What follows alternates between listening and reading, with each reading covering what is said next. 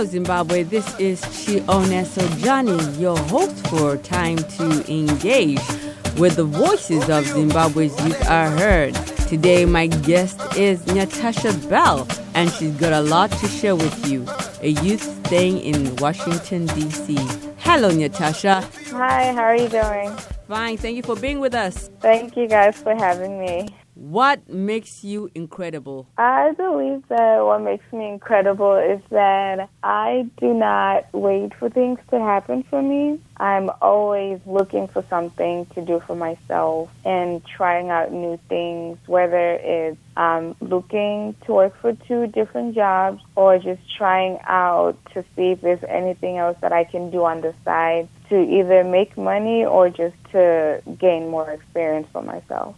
You are 21, right? Yes, I just turned 21 in March. Now, how do you compare your life being in Zimbabwe and now being in the United States of America? It's a little bit hard to compare it because I left when I was 13. That's when I came here. And when I was 13, uh, back home, I did have responsibilities you know, as a, a young female back home, you have to cook, you have to, you know, help out a lot with the house, doing duties. Really have responsibilities of working an actual job, you know, from morning maybe six o'clock or even more than eight hours or ten hours and actually taking care of my own phone bill and actually going to buy my own clothes. I didn't have those responsibilities. So coming to this country, you do realize that people that travel abroad, they're not just going because they want to live a luxury life or they just want to get money. They're actually going because they do have the knowledge that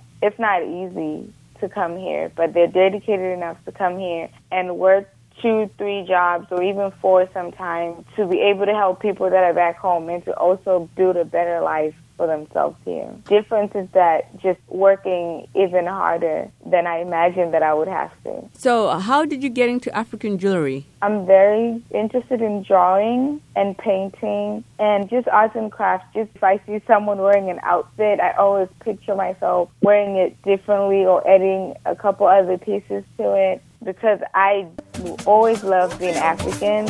I know people back home think that when you come to the U.S., you forget, you know, where you came from and you just want to be American, but I'm totally different from that. Thank you very much. Thank you guys for having me. And that was Natasha Bell.